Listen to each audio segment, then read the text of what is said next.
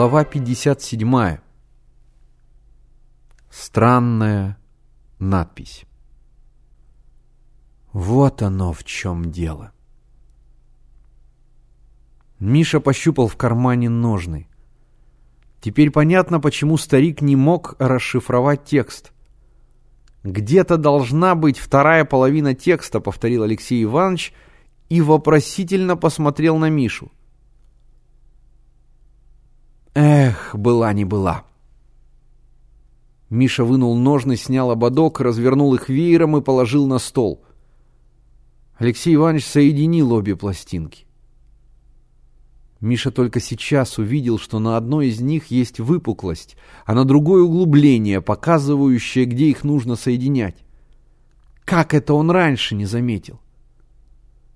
Соединив обе пластинки, Алексей Иванович положил их плашмя и придавил пресс-папье. «Видишь, — сказал он Миша, — получилась десятизначная литарея. Теперь попробуем читать». Он встал, подошел к шкафу, снял с полки большую книгу, положил ее перед собой и внимательно перелистал. «Так». Алексей Иванович заложил страницы двумя пальцами. «Бери карандаш, бумагу и пиши. С». Написал? И. М. Что получилось? Сим, прочел Миша. Г, А, Д, О, М. Что написал? Гадом, сказал Миша. И так слово за словом Миша написал следующее. Сим гадом завести часы, понеже проследует стрелка полудень башне самой повернутой быть. Странная надпись, задумался Алексей Иванович, странная. Он молча разглядывал ножны, потом посмотрел на Мишу. Что ты скажешь по этому поводу? Миша молча пожал плечами.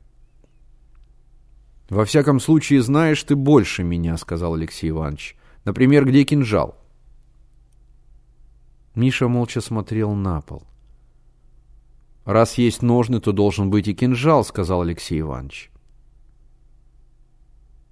Миша вынул кортик и показал, как закладывается туда стержень. «Остроумно», — заметил Алексей Иванович, — «это подобие кортика». «Это кортик и есть», — сказал Миша. Алексей Иванович поднял брови. «Ты уверен в этом?» «Конечно». «Хорошо, если ты уверен», — говорил Алексей Иванович, рассматривая кортик. Рукоятка с секретом – вещь, распространенная в средние века. В рукоятки мечей вкладывались мощи святых, и рыцари перед боем прикладывались к мощам. Отсюда и обычай целовать оружие. Так. Алексей Иванович продолжал рассматривать кортик. Так, бронзовая змейка, по-видимому, и есть искомый гад. Следовательно, недостает только часов, которые надо завести – ну, Поляков, теперь расскажи, откуда у тебя этот кортик? Выслушав Мишин рассказ, Алексей Иванович некоторое время задумчиво барабанил пальцами по столу, потом сказал, «Я отлично помню историю гибели линкора императрица Марии. Было много шума в газетах, но этим и кончилось, виновника взрыва не нашли. Но то, что ты рассказал, проливает на это какой-то свет — Никитский не мог безнаказанно убить офицера. Он рассчитывал, что все покроет взрыв. Миша удивленно посмотрел на Алексея Ивановича. Действительно, как это он раньше не сообразил? Значит, Никитский участвовал во взрыве корабля. Что ты намерен делать? Спросил Алексей Иванович.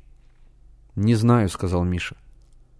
Мы думали, что после расшифровки все будет ясно, оказывается, нет. — он вопросительно посмотрел на Алексея Ивановича.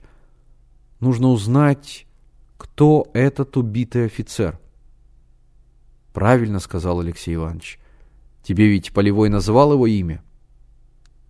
«Да, только имя Владимир.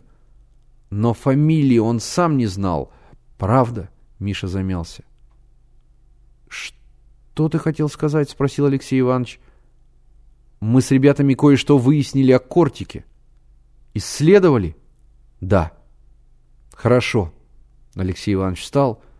На днях я вас вызову, и вы расскажете о своих исследованиях.